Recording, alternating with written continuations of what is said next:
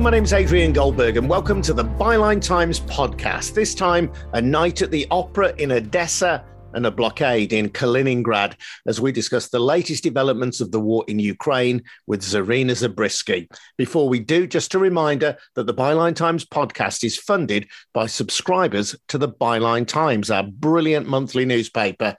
We can report without fear or favour because we don't have to dance to the tune of any wealthy proprietor.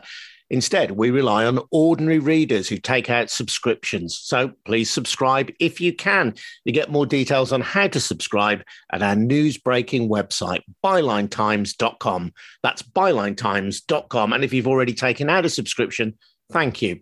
Now to Odessa, Ukraine, and Zarina Zabriskie, who has remarkably been watching the opera. Zarina, hello, tell us more.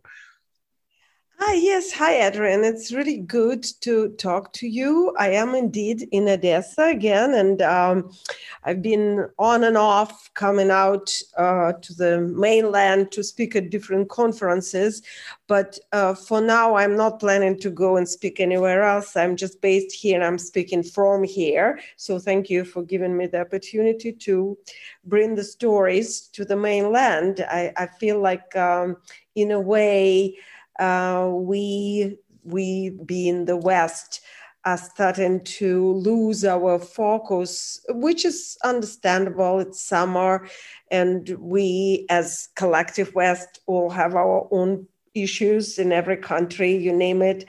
Um, but uh, as I'm here and I'm the eyewitness, I can tell you that it's still remember. It's still important to remember that that the war is happening. And um, while I am about to tell you a wonderful story of uh, humanity and arts triumphing over the evil, uh, I, I, do want to mention that it's um, it's really the war situation today. Uh, we had about three or four uh, air raids and several explosions.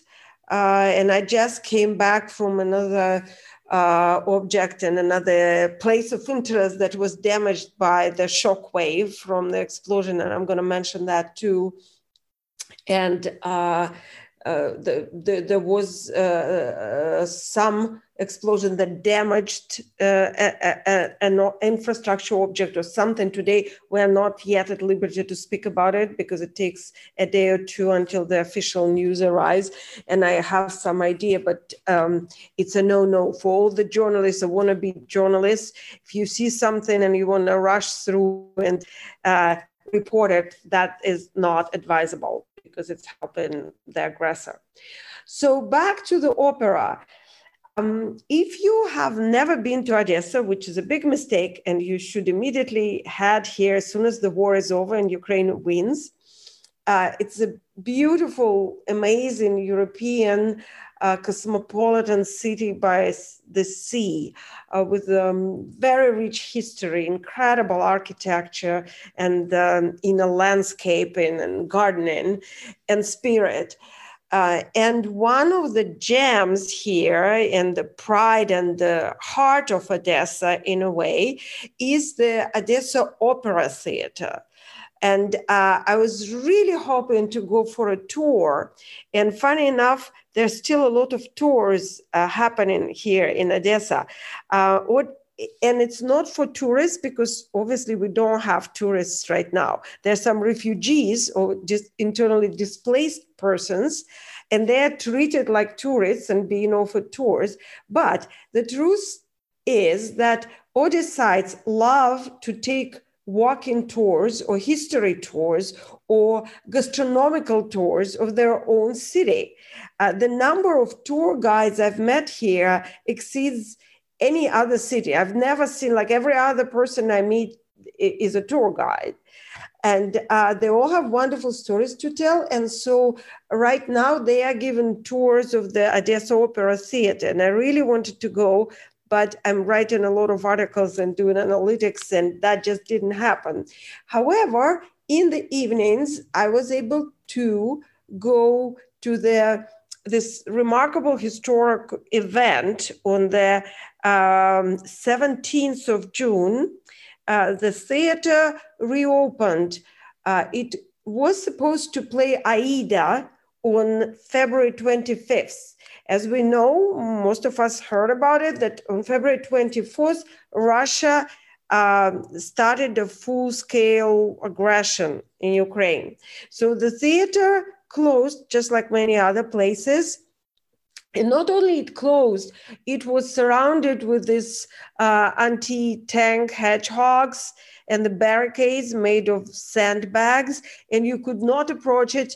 Uh, there were military standing all around, and um, you could not take pictures of it. For so my my previous visits, I couldn't even uh, take a picture. You could visit and catch a glimpse of it from behind the sandbags but um, that was it. And so this time, on the third day uh, since my arrival, I, I, I walked there, and to my you know utter joy and amazement i find out that the access is now open. You can actually come and see the theater.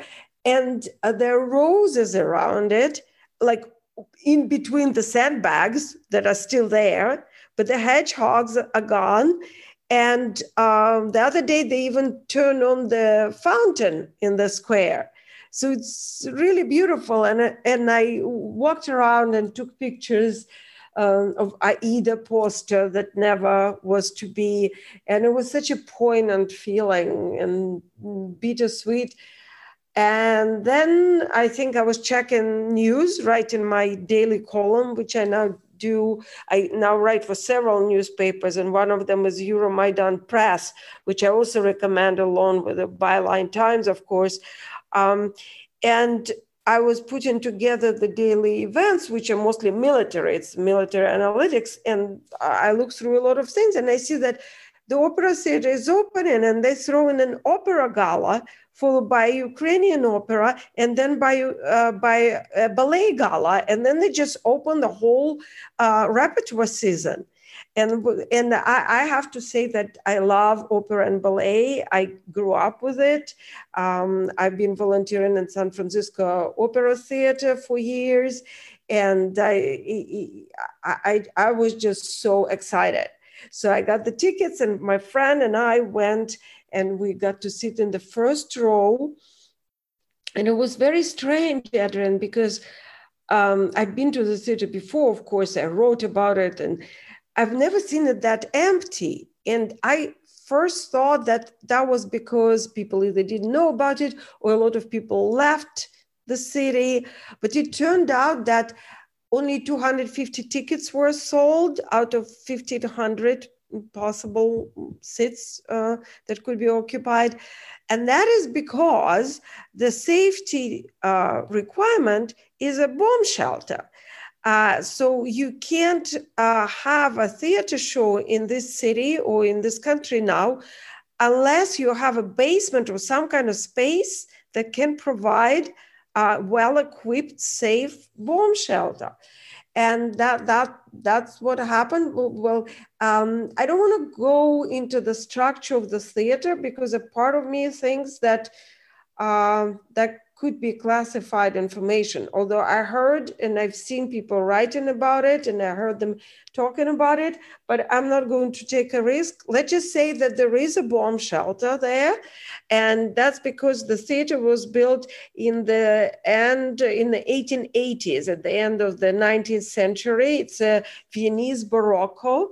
Uh, and by um, Forbes magazine, uh, assessment. It's one of the 11th, I think, um, main architectural attractions in Eastern Europe. And some people name it number one opera theater. It's certainly up there. Uh, just to mention that they had a special system of ventilation in the 19th century. Uh, they had glacier in the basement. Uh, and so they kept ice uh, in hay and the, the cool air was coming out through the uh, vents underneath every seat. Uh, that's of course at the bottom of the theater. If you sat, you know, on the very top, you were probably dying from heat. But uh, you know, like so it went. And there were even special ducts where the water from melting ice would go. Like it was really well thought through. Um, and, and so now I uh, interviewed the engineer of the theater, and he told me that they just adjusted the space and now it is uh, fine uh, to have um, currently for 250 seats and 300 standing spaces. And as they go into the repertoire season he said optimistically uh, they will build it up to all 1500 uh, seats the capacity and you describe it. I read the article you wrote for Bywire News, which is also another excellent news source. And you describe it, it sounds like such a beautiful theatre. You describe the royal golden burgundy curtain, the antique columns, the intricate stucco, the cherry red velvet chairs, and a ceiling painted with Shakespearean characters, a two and a half ton crystal chandelier. I can see this place, Zarina. But was there something surreal about watching opera and ballet in such a beautiful place at the same time as Russian missiles were whizzing overhead? Yes. I mean, uh, like if you've been to an opera house like this, maybe Covent Garden, maybe Vienna Opera, or, you know, any in Prague, or, um, I mean, Paris and Petersburg. You know, uh, in Paris actually it's quite modern, so I take it back. But you know, it's this old European, over the top. Inside, I believe it's French Baroque. Like outside, it's Viennese Baroque. It's like Rococo. You know, like all the little curls of gold and little angels, and it's just too much. You feel like you're in a candy box, and um, and then the curtain goes up and uh, the announcement goes if the air raid starts please proceed to, you know follow the ushers to the uh, basement. And if the air raid lasts for longer than an hour, the show is canceled, but you can show us the ticket and come to the next show. So they, they kind of thought it through. And, um, and then uh, they, they make other announcements like usual, you know, don't, don't turn on your equipment, you know, turn off your phone, which nobody did because it was a historic, you know, everybody was filming. And um, after that, they go, um, glory to Ukraine, and the audience is going glory to the heroes, Slava Ukraini, Heroim Slava. And then, of course, the first um, well number, the, the opening overture in a way was the anthem, the national anthem, and everybody stands up and put their hand on their chest, and everybody, including myself, knows the lyrics by heart, and we all are lipping it alone and I see a lot of people are crying and it's hard not to cry. You know, it's a very moving mo- moment. Uh, but then as they go on with the repertoire, you know, first few songs were in Ukrainian and you still have the sense of something unusual uh, happening here, expecting the air raid or whatnot. But then, you know, as they go into Verdi, Puccini, like overture to Aida, or uh, you know, Romeo and Juliet, you know, duet, you forget. You you because you know, especially if you enjoy opera or classical music, you get carried away and you start thinking, oh, you know, like I like this soloist, and then of course there was um, uh, was Vitali Bely, and he's a La Scala and Metropolitan soloist. He was incredible. You, you know, for, forget the war; it was just like a rare opportunity, and you you completely forget. Um, and the same happened at the ballet because I, I went to, I just wanted to, and also I wanted to write a good article. So I ran uh, to the ballet show uh, during the air raid because I was writing my analytical column and I was getting late. I was like, oh, damn it, it starts at four. Uh, I might not make it. And lo and behold, 15, like quarter to uh, four, the air raid goes, ooh, ooh, ooh. And I'm like, okay, well, that means they're not going to dance. I'm just going to run anyway. So by the time I made it there, it was like 10 minutes, it's quite close. So 10 minutes late. And by that time, the air raid was over. I just didn't make it to the bomb shelter because some people got to check out the bomb shelter. and uh, but I mean, yeah, that's the reality of life, I guess, at the moment in Odessa. And when we were chatting a little bit earlier, although there is this incredible spirit of defiance, which is reflected in the fact that opera has restarted, that ballet has restarted in this gorgeous theatre the intensity of the Russian attacks, from what you said, appears to be increasing. They, they, they were increasing. Uh, I mean, I just got in, I was uh, starting to make my daily column for tomorrow. And there was an interesting statistics that I found from one of the channels on how many air raids we got just in Odessa. So here, uh, for the last week, we got 19 air raids uh, and they lasted for longer than 11 hours. And each one was about 36 minutes. I mean, that's a lot. You, you know, like you wake up and there's an air raid. Uh, you go to bed like you're just about to close the eyes and there's an air raid. And by this time, I think, you know, it just gets a little bit on your nerves. It's kind of like a mosquito. It's like, oh no, not again. I mean, it's like I was just going to, but then people just ignore them, which of course not a good thing because then you hear boom and the, you know we are lucky because the air defense uh, unit units are working really well knock on wood. Uh, but sometimes they're just not able to intercept or destroy the missiles. And like today they were not. And we had several explosions. So i just came back from uh, an interesting place that got damaged today from the shock wave, not direct damage, but indirect. And it's uh, the biggest in Europe museum of soccer. Uh, it's uh, incredible. It's a palace and a park dedicated to soccer, to history. I, I know, listen, I'm a massive football fan. We call it football over here, Zarina. And uh, I had no idea. In the UK, in Manchester, there is a, a national football museum, which is very good. I had no idea that Odessa had a massive soccer museum it's the biggest in Europe. And I assure you, I haven't been to any other uh, football museums. They call it football here as well. Americans call it soccer. Uh, but um, it's absolutely gigantic. It's room after room after room. It's like a Louvre of football in a way. And they there's also a big exhibit dedicated to the British football with all the every single um, flag or a you know what do you call it like it's like a scarf. I have to certain football terms are not familiar to yeah, me. well, it could be a flag or a scarf. We have both of those. Yeah, yeah. Yeah, he, this gentleman uh, c- collected basically all his life, everything. He still plays uh, football.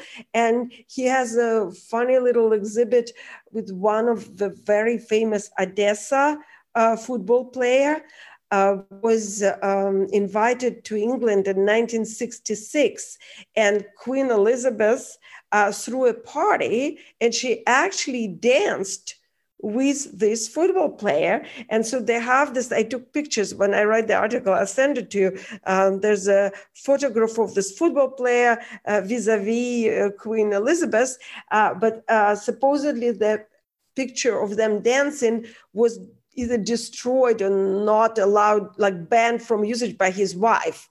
They, they, they, sit around and she's very jealous. So, and it's like all these incredible stories. And the only reason we found out about this museum, my fixer friend and I, uh, because it was damaged.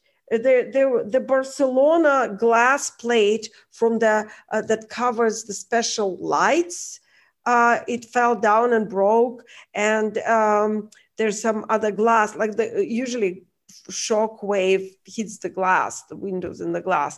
So um, I will have the picture of the damage. Fortunately, it's not a lot.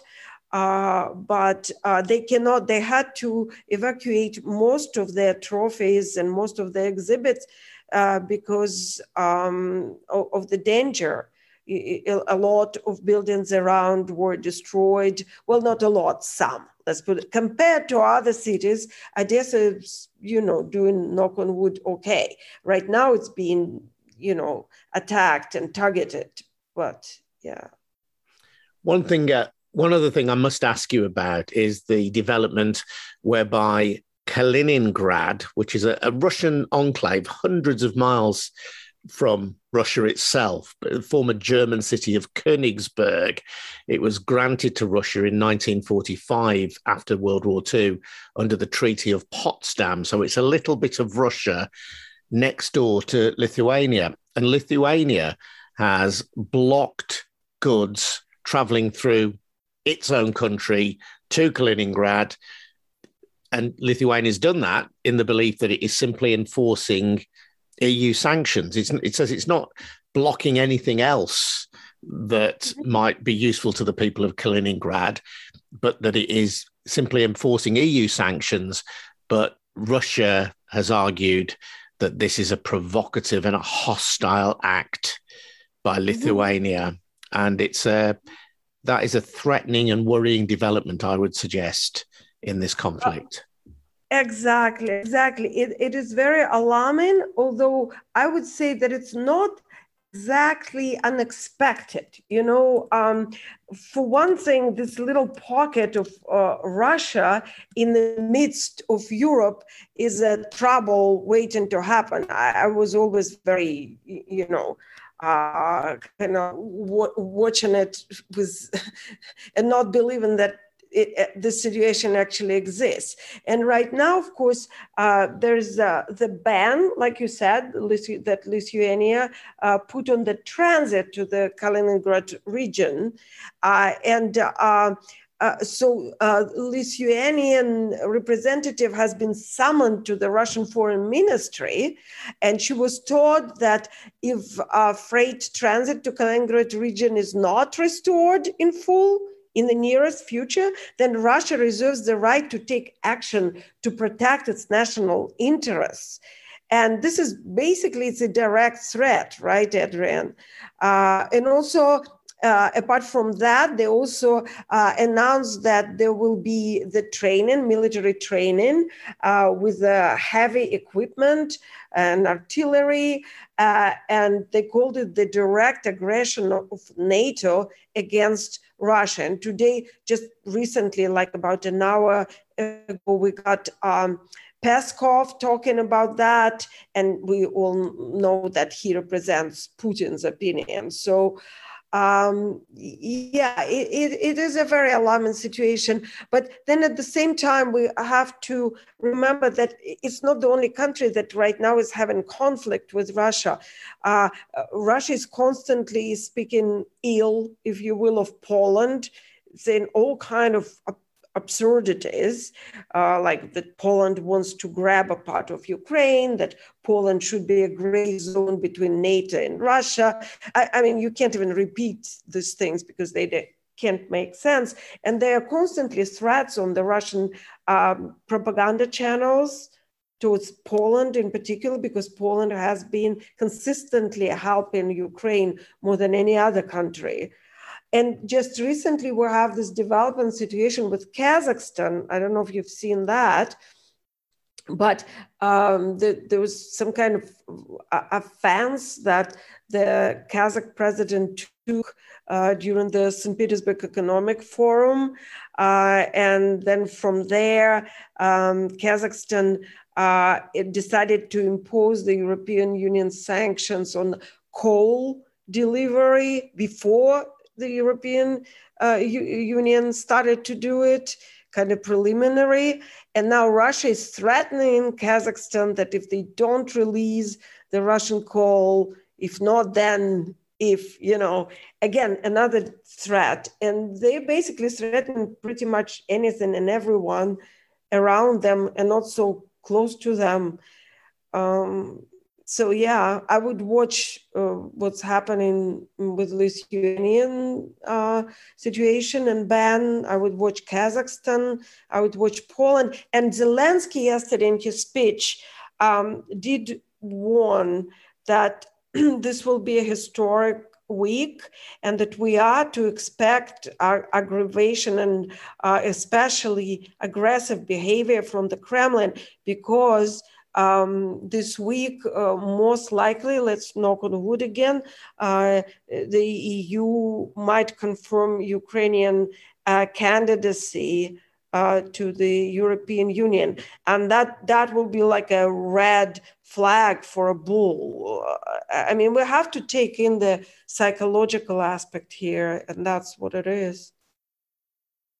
Yeah, well, I think it's important at this time, as much as anything, to remind our listeners, who I'm sure are well informed anyway, but just to underline the fact that this conflict continues and that we stand four square with the people of Ukraine. And as you say, there are other areas of tension, Lithuania being one, Kazakhstan being another. And Trump has made clear in his comments, as you suggest, that he regards many of the former Soviet states as essentially part of the Russian Empire. And recent comments he's made have underlined that as well. And it's been fantastic to get your update and the positivity coming out of Odessa in the midst of what is obviously a very difficult situation. We will, of course, stay tuned, Zarina, and speak to you, I hope. On many more occasions in the future. But for now, thank you so much for joining us and updating us. I really do appreciate it. Thank you. Thank you so much, Adrian, and uh, thank you everyone for listening. And again, I know that that's a lot, a lot to follow, but um, I do share this daily column which gives you a summary. You can just read the box on top, and it's about five to six sentences that sums up the situation in Ukraine based on the latest verified sources. And of course, if you are so inclined, you can read the rest of it, which is a lot and in detail and uh, followed Byline Times uh, as usual. That's the best. And you can also read my work at Euromaidan Press or uh, Bywire News and on my own blog. And thank you so much, Adrian. Yeah, no, do check out, follow Zarina, probably the easiest way to track down all her work. And she does regularly appear at Byline Times, but she writes for many other outlets as well, is to follow her Twitter feed at Zarina Zabriskie. I'm Adrian Goldberg. This has been the Byline Times podcast, funded by subscriptions to our wonderful monthly newspaper, the Byline Times. We earnestly recommend that you take out a subscription. It's what keeps us going and ensures that we are free from any kind of proprietorial interference. You can find out how to subscribe at bylinetimes.com. That's at bylinetimes.com. And I would also recommend, if you've got a smartphone, to check out the Bylines app, which opens up the whole world of regional bylines as well. There's a massive galaxy, a universe of bylines outlets out there. Thanks very much indeed for listening. Thank you, Zarina. See you all next time. Cheers now.